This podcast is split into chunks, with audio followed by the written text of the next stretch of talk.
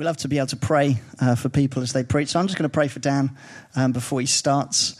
Um, Lord Jesus, we just thank you for Dan, Lord. We thank you, um, Lord, for uh, your gift to us in, in, in the form of Him. Lord, thank you, Lord, for all that He uh, has uh, received from you. And Lord, we just pray that you would give us ears to hear what you're saying. Lord, I pray, God, that you would really use Him this morning. Lord, I pray that He would speak, um, Lord, what's on your heart. Lord, I pray you would help Him to communicate in a way, um, Lord, that communicates your heart. And that, Lord, we would be open um, to all that you have for us this morning, all that you would do, uh, even in the depths of our hearts. Lord, we thank you that your word um, splits bone from marrow, soul from spirit. Lord, that's how deep uh, it goes. And Lord, we just pray that you would do that this morning in uh, our hearts and our lives in Jesus' name. Amen. Amen. Amen. Morning, everyone. You guys are really far away today. Um, have we got a bigger space than usual? I think we do. It's dancing room. Um, but just before we start, I would be very, very grateful if someone would be willing to grab me a glass of water because I've already half lost my voice. And once I read today's passage, you'll understand that I'm probably going to get quite animated and um, I'll just completely lose my voice if I don't have something. Thanks. Thank you so much. Um, well, those of you who don't know me, my name's Dan, and um, I'm going to be teaching uh, from God's words for um, 30 minutes or so. And so if you're not used to, to being part of, the, part of the church, that's what we do um, every week. We spend a while looking at God's word. And we're currently in a series on a um, letter in the New Testament, uh, which is called Philippians, which is a letter that was written by um, Paul, who was an early church leader. You may have heard of him as St. Paul or the Apostle Paul. And he was writing this letter to a group of churches in a city that was called Philippi. Some of you may have heard of it. It's in what is now modern, modern day Greece, kind of northern Greece. And um, we've called this series, oh, thank you, Alice. That is going to be a lifesaver. Alice Watts, everyone. Thank you. Um, we've called the series Joy. And if you've read through Philippians, you will probably understand why that is, because this is one of the Apostle Paul's most joy filled letters. In fact, I'd say it's probably the most joy filled of his letters. But if you know anything about the background, you'll realize that's a really strange word to use to summarize a series, this letter, because Paul is in prison when he's writing this, and possibly facing his death sentence. We heard last week from Alice that Paul is unsure whether he's going to end up being executed or not, but he knows that whether he does end up being executed and goes to be with the Lord or whether he remains, he is joyful. Because for him to live is Christ, which means if he's alive, he's going to work for Christ because he's found his ultimate joy in him. But if he dies, that's gain because he goes to be with Jesus. And so, this is, in a sense, it's a bit of a, it feels like an oxymoron to have Philippians and joy put together. But for Paul, it's not, because actually the greatest, deepest joy we get is actually from knowing Jesus. We were, we were created to experience joy unspeakable. That's what you were created for, in part. And we don't truly find that joy unspeakable until we meet it in Jesus. And you may be here today, and you, this may be the first time you've ever been to a church, or maybe one of the first few times you wouldn't call yourself a follower of Jesus or a believer. And you can probably relate to the fact that as, as humans, we make a big deal of trying to find our happiness or our joy. And you may have experienced what it is to find something that you think might make you happy, only to realize that actually it's, it's not going to ultimately satisfy. And we are basically, this is a room and a church full of people who have realized that the ultimate true happiness comes from knowing Jesus. And the Apostle Paul realized that all the way in the first century AD.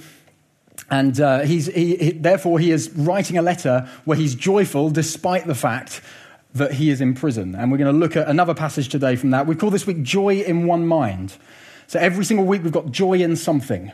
And this week is joy in one mind. And the idea is actually to talk about the joy of having a church where everyone has the same mindset. And we're going to find out what that means in a minute, because that might confuse you a little bit um, if we have a particular understanding of it. But you may be a bit familiar with some of the passage today. It is, this is just this is just dense, what I've heard someone um, talk about before is espresso theology. It's kind of one of those, it's like a very small drink espresso, but you get a lot of power and punch from it. This is, this is that kind of passage. Um, and I'd encourage you, maybe just a, a, very, for those of us who are believers, even if you're not actually, this would do good for you, is why not? There's a, there's a section in this passage that I'd encourage you guys to try and memorize. So it's just, it, you'll, you'll, you'll see, it's just phenomenal. And hopefully it will produce more of the joy that we. Uh, that we've had earlier as we were singing songs to Christ and songs of thanksgiving to what he has done for us. So if you've got your Bibles, we're in Philippians 2. We'll be reading verses 1 to 11. The words will come up on the screen if you don't have your Bibles. Um, but um, we'll, we'll read that and um, let's, just, let's just quieten our hearts before God and let's just remember we are, we are under his authority, we're under his words. And so as I read this, just let it affect you. Let it affect your emotions. Good to have our emotions affected by the word of God. Let it affect you right on the inside. So Paul says, off the back of the passage we read last week in chapter 1 So if there is any encouragement in Christ, any comfort from love, any participation in the Spirit, any affection and sympathy, complete my joy by being of the same mind, having the same love, being in full accord and of one mind. Do nothing from empty glory or conceit but in humility count others more significant than yourselves. Let each of you look not only to his own interests, but also to the interests of others. Have this mind amongst yourself, which was also in Christ Jesus, who, though he was in the form of God, did not consider equality with God a thing to be grasped, but emptied himself, taking on the form of a servant, being born in the likeness of men and being found in human form, he humbled himself, becoming obedient to the point of death, even death on a cross. Therefore, God has highly exalted him and has bestowed on him the name that is above every other name, so that at the name of Jesus, every knee should bow in heaven and on earth and under the earth, and every tongue confess that Jesus Christ is Lord to the glory of God the Father. What a passage!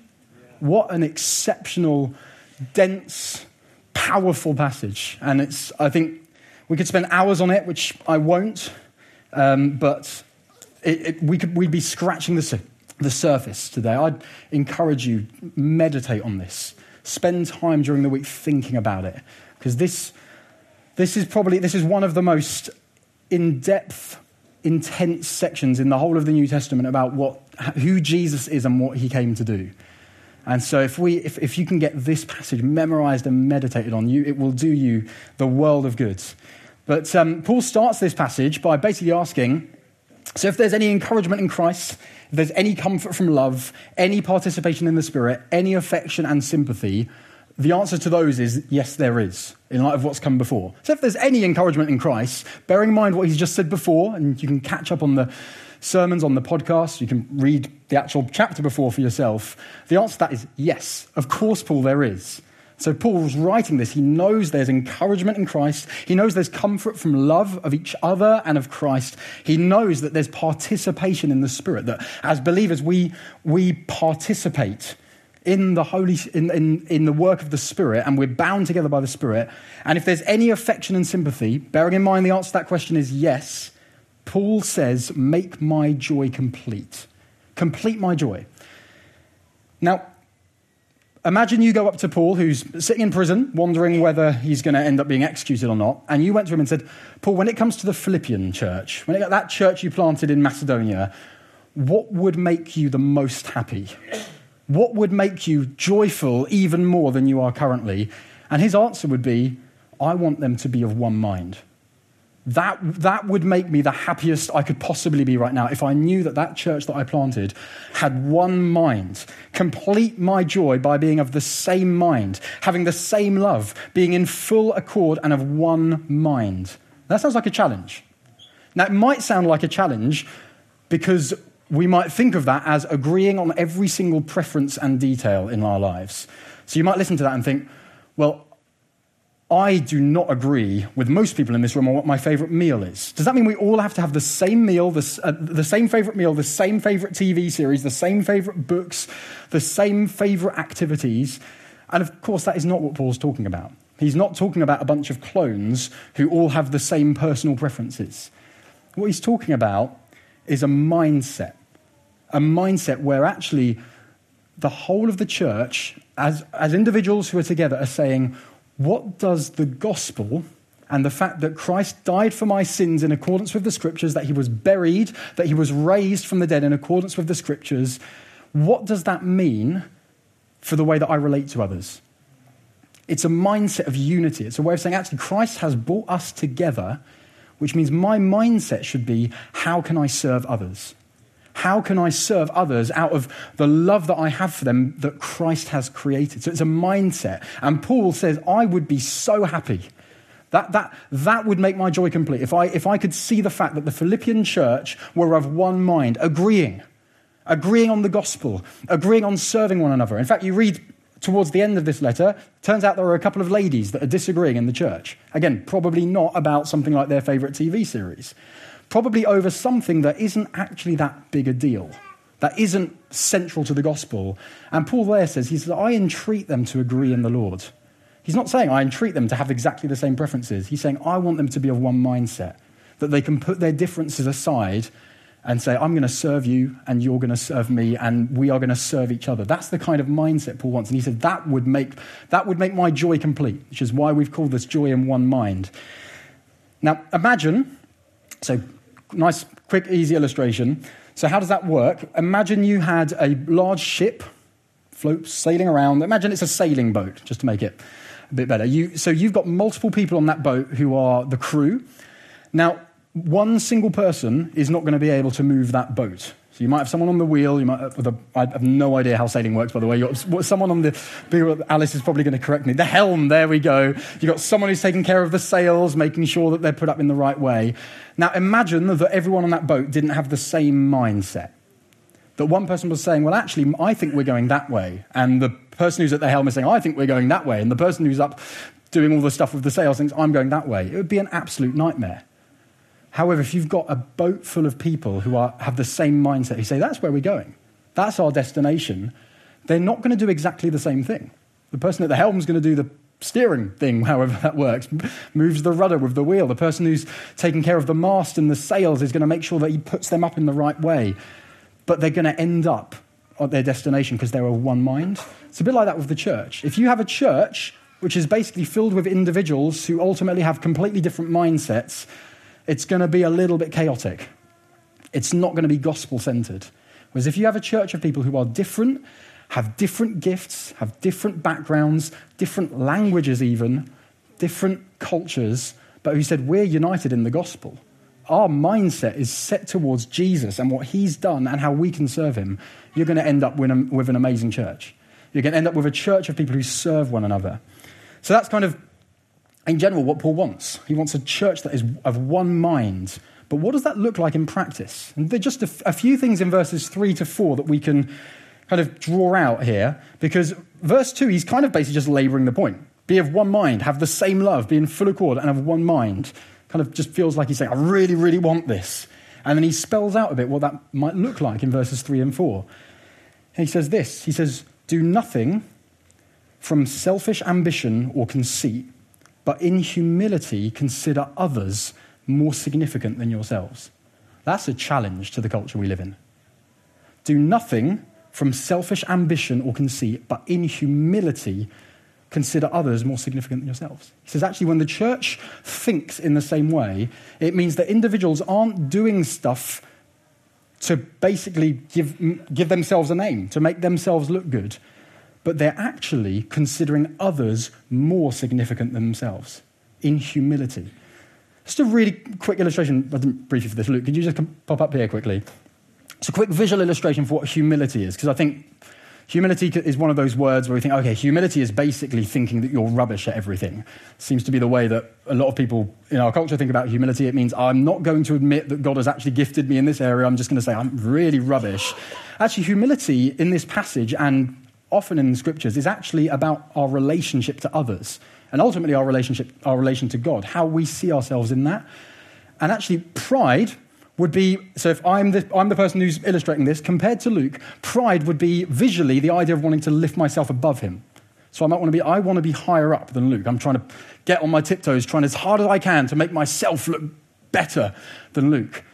Whereas humility is a posture of the heart where you say, actually, I'm going to consider him more significant than myself. So it's a posture of the heart. It's a way of saying, Not, not saying necessarily, for example, that Luke, you are better at maths than me, because that's objectively probably not true. that, that's not what humility is. It's saying, it's not saying, oh, you're better at everything than me. It's saying, actually, when it comes to who do I put first, who do I consider first, I'm considering you more significant.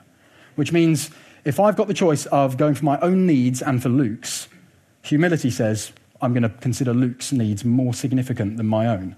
Which is just a challenge to our culture, I think. It's a challenge to me. Thanks, Luke, for that illustration and slight humiliation. But, um, but that's, that's the posture of humility.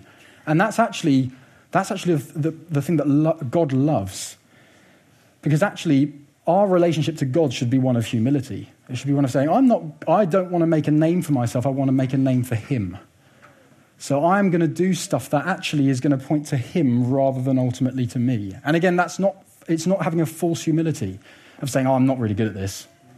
Actually, that's just, in a sense, that's a roundabout way of being proud. It's kind of like, oh, I'm, I'm super humble. It's that, that kind of idea. No, it's, a, it's a saying, actually, God is the one.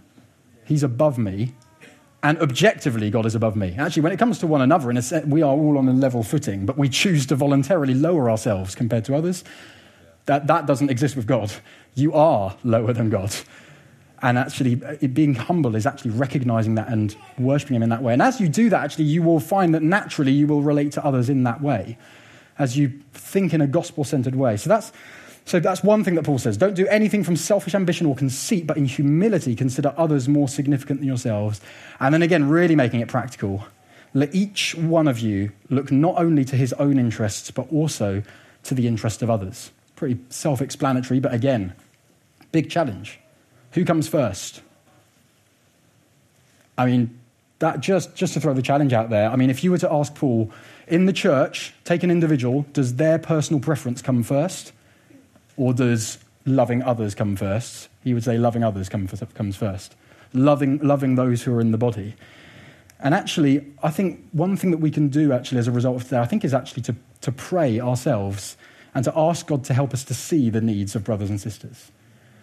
Actually said, God, please can you help me? And I think sometimes praying something is just a very good way actively of fixing your mind on something.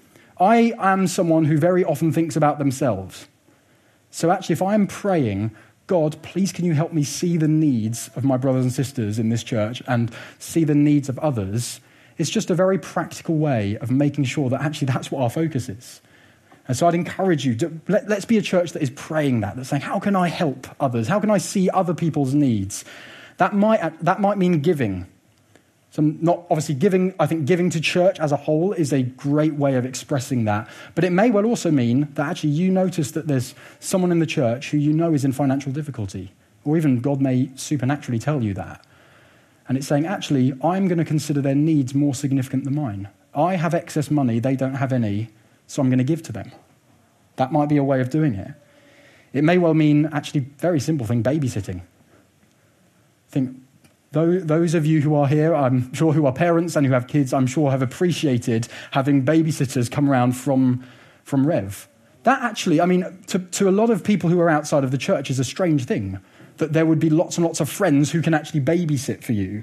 I, I know, from what I've heard, it's actually not that normal a thing. But actually, we have a family where we can say, actually, I'm going to put the, I'm going to put the interests of that couple over there who haven't had a night to themselves for the last two years ahead of my own. I really wanted to go to the pub tonight, but I'm going to put their interests ahead of mine. That's just a very, another very practical way. Could be having people over for lunch, saying, actually, I'm going, to, I'm going to fork out the cost of providing a meal, I'm going to open my home, and I'm going to put these guys first.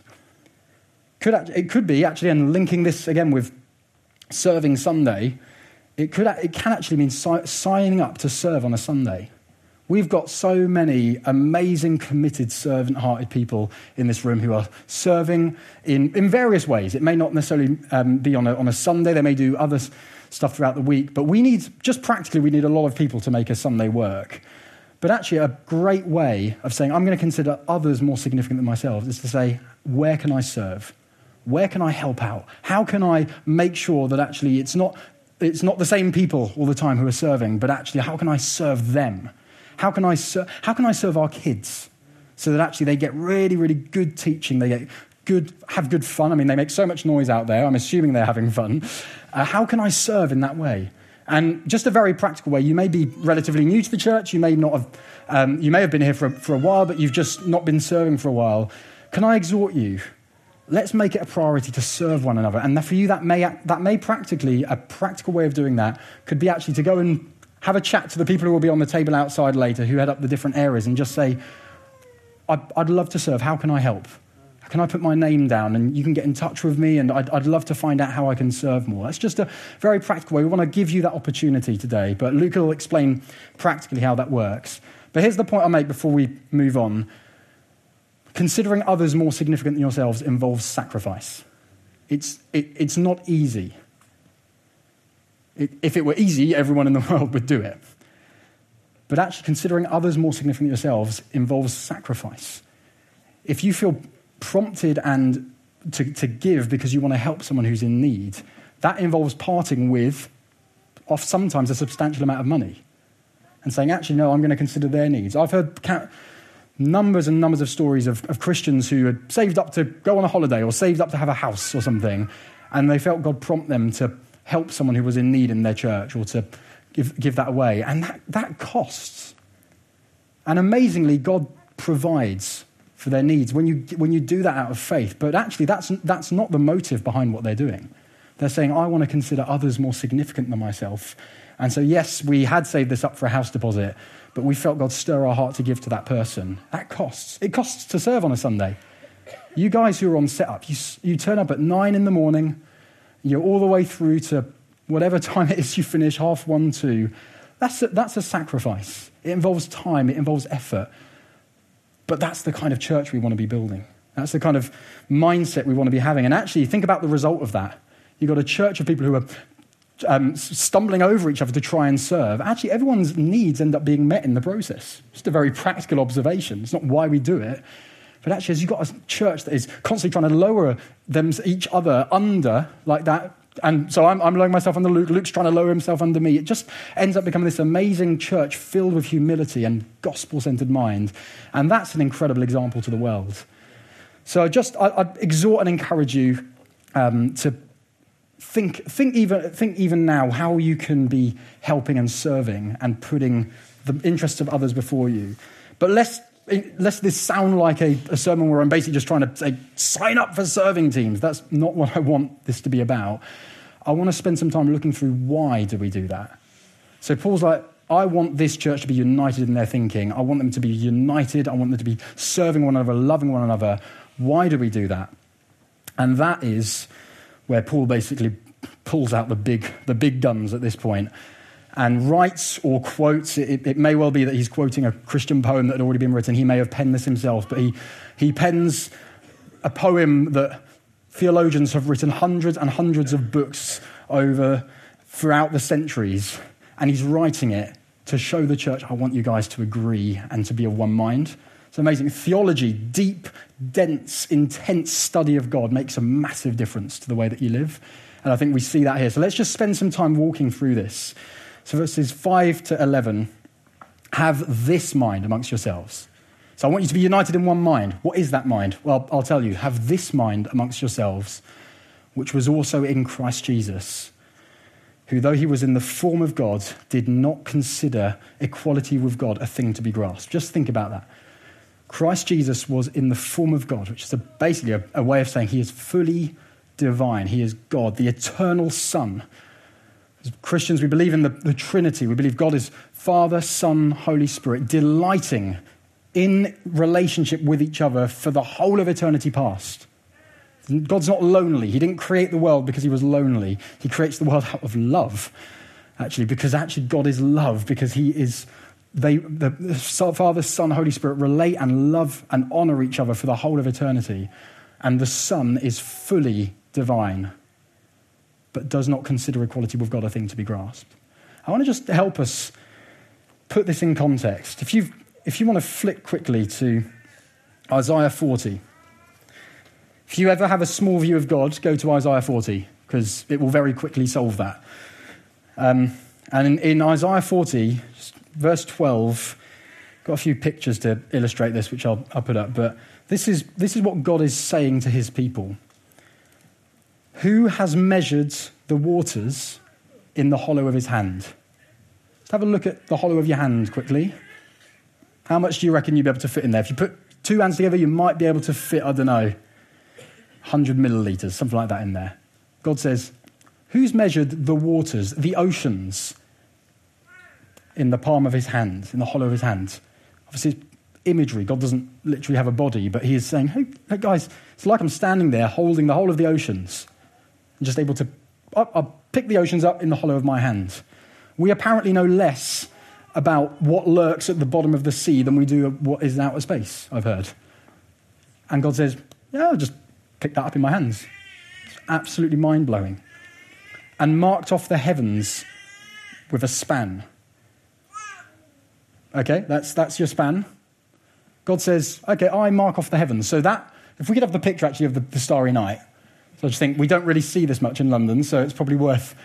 Now, okay, every single one of those dots, and that's only the visible universe, the bit we can see with the naked eye. Take two dots very close together, it takes light thousands of years. So, light traveling at 300,000 kilometers per second takes thousands of years to go from one of those dots to another one of those dots. And those are two dots that are very close together that we can see. And God says, Yeah, I just span like a tent. That's the God that we're talking about. And keep remembering Philippians 2 as we're doing this. He was in the form of God, who has enclosed the dust of the earth in a measure. If we could have a picture of the Sahara up. Okay, that is a kind of image from space of the Sahara Desert, probably the, the largest hot desert on earth. There's probably a lot of the dust of the earth contained there, but not all of it. And God just says, I've, I've, uh, I've measured the dust of the earth, by the way. I've taken my, taken my test tube, and it all fits. Just this is the God that we worship. The God that we worship just marks off the heavens with a span, contains the dust of the earth, weighed the mountains in scales. This is uh, a picture of Mount Everest. Imagine how heavy that is. Like, seriously. Think of how heavy that is. And God says, oh, you know what? My kitchen scales can weigh the mountains. Again, imagery, but it's trying to communicate something we just can't grasp. You can't, you can't get a grasp of how big God is. And when we look at this stuff and watch stuff like Planet Earth, because it makes you want to praise God more, because you think, oh my goodness, I can't believe God made all this. Who has measured the Spirit of the Lord, and what man shows him his counsel? Whom did he consult? And who made him understand? The answer is no one. No one was there to give God advice. He doesn't need advice from people.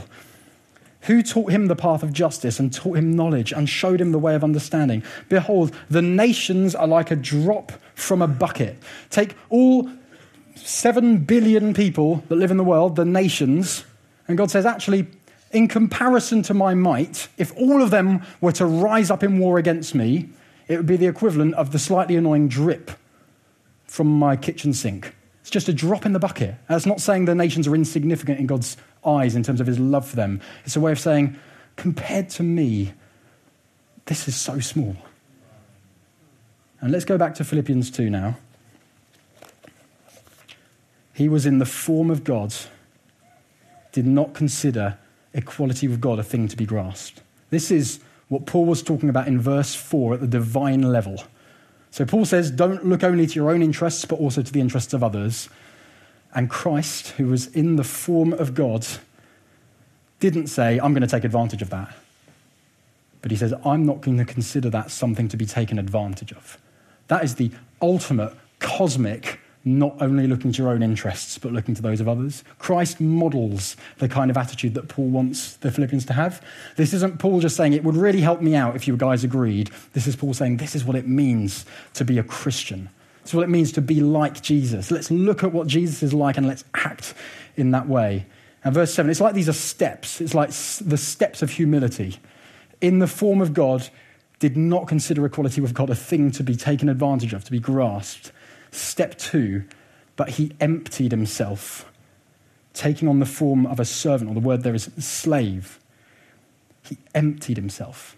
Some of you might have the translation made himself nothing, which is a great way of paraphrasing it, but literally it's he emptied himself. It's like he has the rights of heaven. And he says, I'm going to set the glory of heaven aside. Doesn't set his divinity aside. He is still fully God as he steps into humanity. But he says, I'm going, to, I'm going to lay aside the glory of heaven. The glory that I had before the creation of the world, I'm going to lay it aside and I'm going to humble myself. Just think of, so we often celebrate this at Christmas. Okay, we think about oh, the, the romantic thing about Mary and Joseph, and everything's so quiet and calm, and there's a few sheep around that often aren't making noise. Can you imagine if you were actually in a stable with a load of sheep? It would not be as quiet and nice as the most nativity scenes are, but we think of it as quite a romantic thing. This is the creator of the universe. I think someone called, um, a guy called John Hosier phrased it in a way where uh, just, should, just blew my mind. He said, In some mysterious way, the baby lying in a manger was sustaining the universe. That's the God we worship. You've got a baby who needs his nappy changed. And yet, in the mystery of God, he's upholding the stars. Those stars that take millions and millions of light years to go from one side to the other, this baby lying in a manger is holding them up.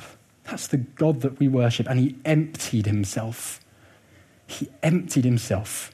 And verse 8, he, being found in human form, he humbled himself, becoming obedient to the point of death. It's like this is one step, the next step, the next step down. Like that example I gave earlier of the posture of the heart, where you say, actually, humility is this.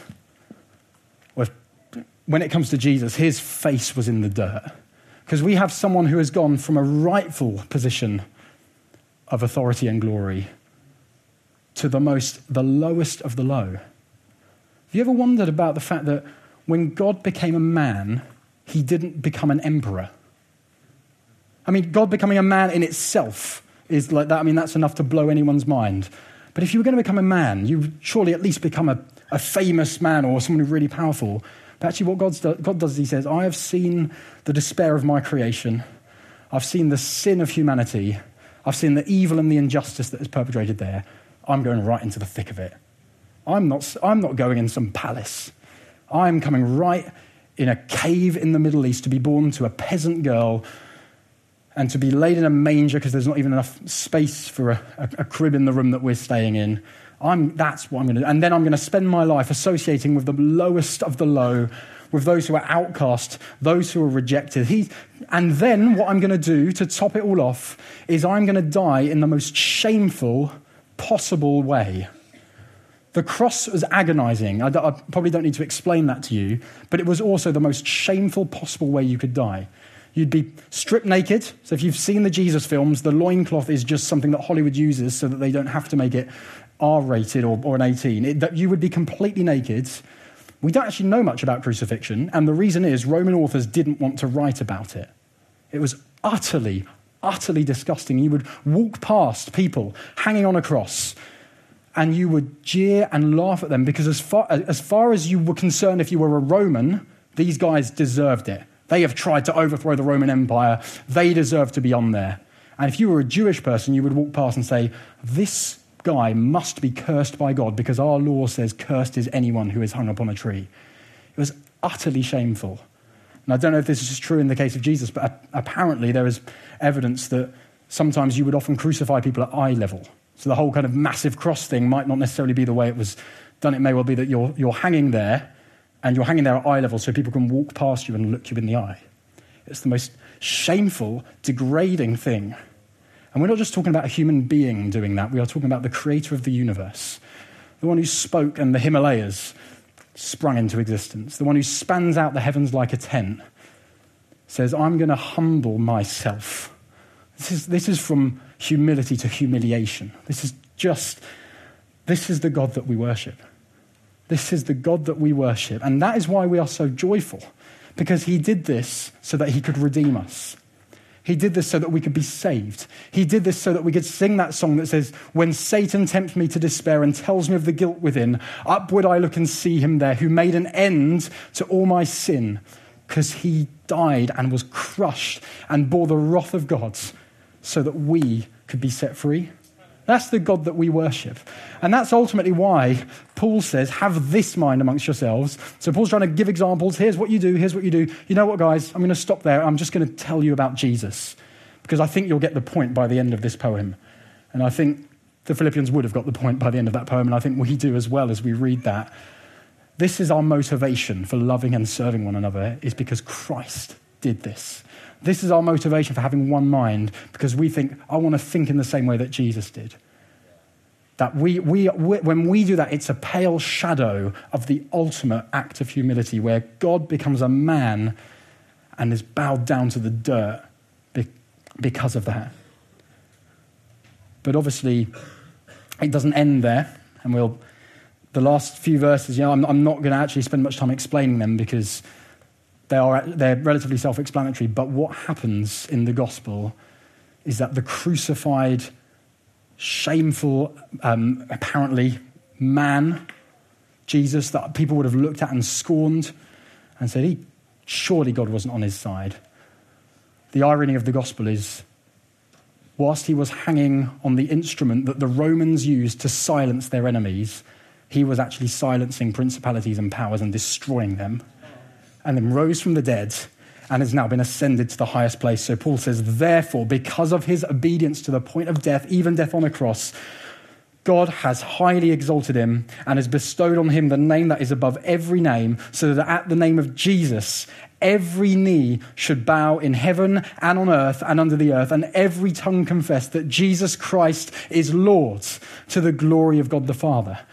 That's what God did because of his obedience, because of his humility, because of his sacrifice, he has glorified and exalted him. And he now has the name that is above every other name. He has been given the ultimate name, the name of God, we, God himself this is a, a, this is a quote from the Old Testament, Isaiah 45, where God says, Turn to me the ends of the earth and be saved. There is no other God from me. To me, every knee shall bow and every tongue shall swear allegiance. And Paul is saying, in a way that any Jewish person at the time would have been flabbergasted, that is the name that has been given to Jesus. He has been exalted. He has been put above all things. He has been restored to the glory that he had before the creation of the world because of his humility. And actually, if you're here today and as I was talking earlier about not necessarily being a churchgoer, not knowing Christianity that much, then this is something that everyone will do one day confess that Jesus is Lord. Yeah. It, it, it will be. You will one day confess that Jesus is Lord. And the question is whether you confess that willingly in the present or whether you confess that because your very body has to bow in front of this glorious, glorious, majestic Lord when he returns. And my plea with you is please, please, please don't wait until that day because it will be too late then. Please confess Jesus as Lord now. Make him Lord. It means, it means giving all of your rights up. I'm not going to hide that. It means giving, being willing to give everything up and saying, I am completely yours. But in the process, you gain everything. You lose it all so that you can gain him. And Paul did that, and we'll see that in chapter 3 how he rejoices in that. But my plea with you is please do that. And if that's you and you're you're thinking, you know what, I want to I wanna find out more. I want to I wanna check this out. This is, you've, you've got me here. I feel like there's something in this that I want to explore further. Then please come and find me or come and find Luke or Rich after the service or chat to the friend that brought you. We would love to talk to you more about this. But please, please don't put it off. Don't say, oh, I'll get round to it someday. Please make this a priority. But for those of us who know Jesus, this is actually the pattern of Christian life. The pattern of Christian life is exaltation after humility. The Bible says, humble yourself under the mighty hand of God, and at the right time, he will exalt you. And we know that one day we will be exalted because we will reign with Christ. We will be seated with, we are, well, we're currently seated at the right, uh, not at the right hand, but with Christ in heavenly places. But one day we will be raised, and this mortal body will be transformed and put on imperishability. We'll have perfect bodies, and we will be united forever with Christ. So we are living in the age where we voluntarily say, I'm going to lower myself and imitate Christ. And we are waiting to participate in the age where God says, I am now raising you up, and you will reign with Christ forever and ever. And I will be your God, you will be my people. So, can I urge you, in the present, let's take this truth, let's meditate on it, let's let this shape our lives. This is not theology, deep, intense study of God was never designed to be something that just some academic people did and never had any practical implications. This stuff is written because it's real. It really makes a difference. And so, can I encourage and challenge and exhort us? Let's imitate Jesus in this. He's given us His Holy Spirit. This isn't something we do in our own strength. This is something we're empowered to do because He's given us His Spirit. Let's consider others more significant than ourselves. Let's be a one mind and let's, let's serve one another, remembering Christ, the one who was lowered to the lowest of the low so that we could be set free and saved. I'd love it if, if we could respond actually. So I didn't brief the, uh, the, the welcome team or whoever, but if, I'd love it if we could respond actually by taking communion together all of us, because we want to be a church that is united, of one mind. And actually, communion is actually a brilliant way of expressing the fact that we are one body.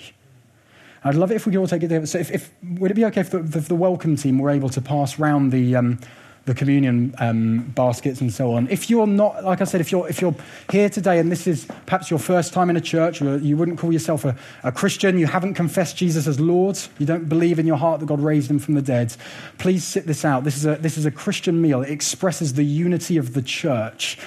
And um, I'd love it if we could do that. And um, in fact, I'll, I will not get the band to come up yet because I'd love you if you guys could also participate in this. But let's Let's pass it round. Take the, take the bread as you take it and, and break it, and as you eat it, remember his body that was broken for us. And as you take the wine or the, the grape juice, if you um, don't feel comfortable drinking alcohol, remember his blood that was shed for us. And remember, we are one body in Christ. We're united in him. And let's use this moment. Christ is present by his Spirit here as we take this meal together in some mysterious way that Paul, Paul talks about in 1 Corinthians 10. You can read it in your own time. He says, When we take this meal, we partake of the body of Christ and we participate in the blood. There's, this, there's something very special about this. And so let's take this together.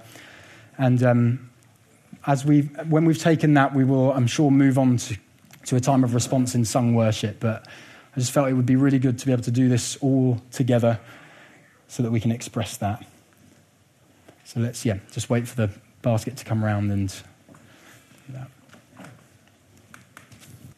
Okay, I'm going to pray, and then um, you can take it as it arrives. We're not, we're not going to all simultaneously take it, but we want to do this as a, um, the, the, the, Christian meal together. And, um, and, then I'll hand back over to Luke, and I'm sure the band will lead us in a time of, of praise. But Father, thank you.